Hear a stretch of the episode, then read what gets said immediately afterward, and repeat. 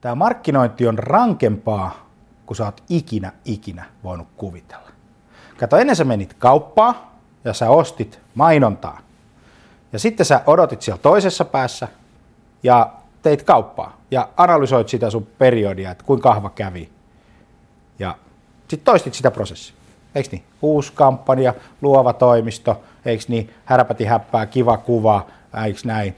Ää, videoita, jossa on logo perässä, kaiken näköisiä tämän, tämän tyyppisiä juttuja. Mainontaa. Se on hyvä. Mainonta toimii edelleenkin, koska every content needs the promotion. Mutta tämä pointti tässä jutussa, mistä mä nyt puhun, on se, että tämä internetin pakka sekoitti tämän koko homman. Ja vielä se pakka, että ihmiset oppi käyttää sitä internettiä. Ja yksi, kaksi sinne internettiin oli joku tuottanut sisältöä niin kauheasti, että se rupesi olla ihmisille mielenkiintoista, jolloin tästä tuli semmoinen peli, joka on 24, 7, 365, koko ajan menossa oleva prosessi. Eikö näin? No, mikä tästä tekee rankkaa ja mikä tästä tekee vaikeaa, on se, että maailma, joka pyörii koko ajan, niin sun pitää olla siellä koko ajan. Sitten sun pitää tuottaa sinne sisältöä, joka merkitsee jollekin. Ja se ei olekaan helppo tehtävä, kun sä et voi mennä kauppaan ja ostaa kolmen viikon kampanjaa. Se ei vaan toimi. Kun siinä kolmes viikossa mitään ei tapahdu. Vaan se kaikki alkaa tapahtumaan pikkuhiljaa. Yksi sisältö, toinen sisältö, kolmas sisältö, neljäs sisältö, viides sisältö. Eikö niin? Lasketaan vähän. Matikka. Sä haluat voittaa Googlesta mainospaikkoja, tai et mainospaikkoja, niitä luontaisia hakutuloksia. Niitä, tiedätkö, sä kysyt jonkun kysymyksen ja sitten siellä on mainoksia, ja, mutta ne kolme ensimmäistä luontaista paikkaa, ne on ne muuten ne paikat, joilla on niin oikeasti jotain merkitystä. Ja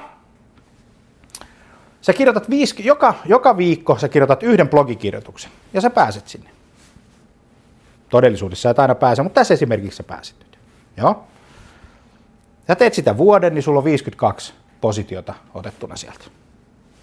No sun kilpailija, naapurikylästä, naapurikylän poika, tai toisesta maasta tai jostain muualta, katsoo, että nyt sun yrityksellä menee tosi hyvin, että tota, te olette alkanut tekemään jotakin. Ja päättää ruveta sitten siihen samaan hommaan. No, se ei saa oikein sitä palikkaa kasaa ja siellä ei oikein niin lähde juttu ei tietysti toimitusjohtaja ei usko, että import-markkinointi ja sitten se old school jengi, joka on jäämässä kohta eläkkeelle, niin ihmettelee vielä, että mistä ihmeestä tässä on niin kuin, niin kuin kysymys. Mutta ne saa aikaa semmoisen prosessin, että ne tekee myös viikossa yhden blogin. Neljä kuukaudessa, ei ole kauhean paljon. Se lähtee samoissa. Ja sä jatkat sitä tekemistä.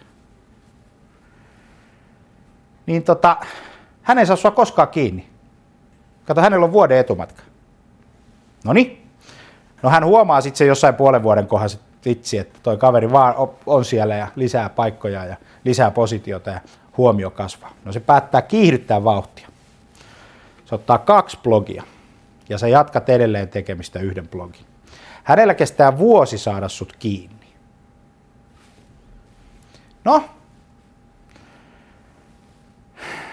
jos hän haluaa sut vielä nopeammin kiinni, niin hänen pitää tehdä se kolme blogia viikossa. Sitten se alkaa toimia. Eli hänen investoinnit siinä alkumatkassa on paljon suuremmat kuin se suun maratonjuoksus koko ajan. Sitten sä rupeat voittaa.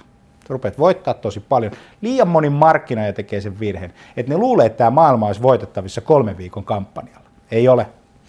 Vaikka sä panisit kuinka fyrkkaa, ei ole. Vaan tämä perustuu tämä koko homma siinä 24-7-365 maailmassa ihmisten luottamukseen.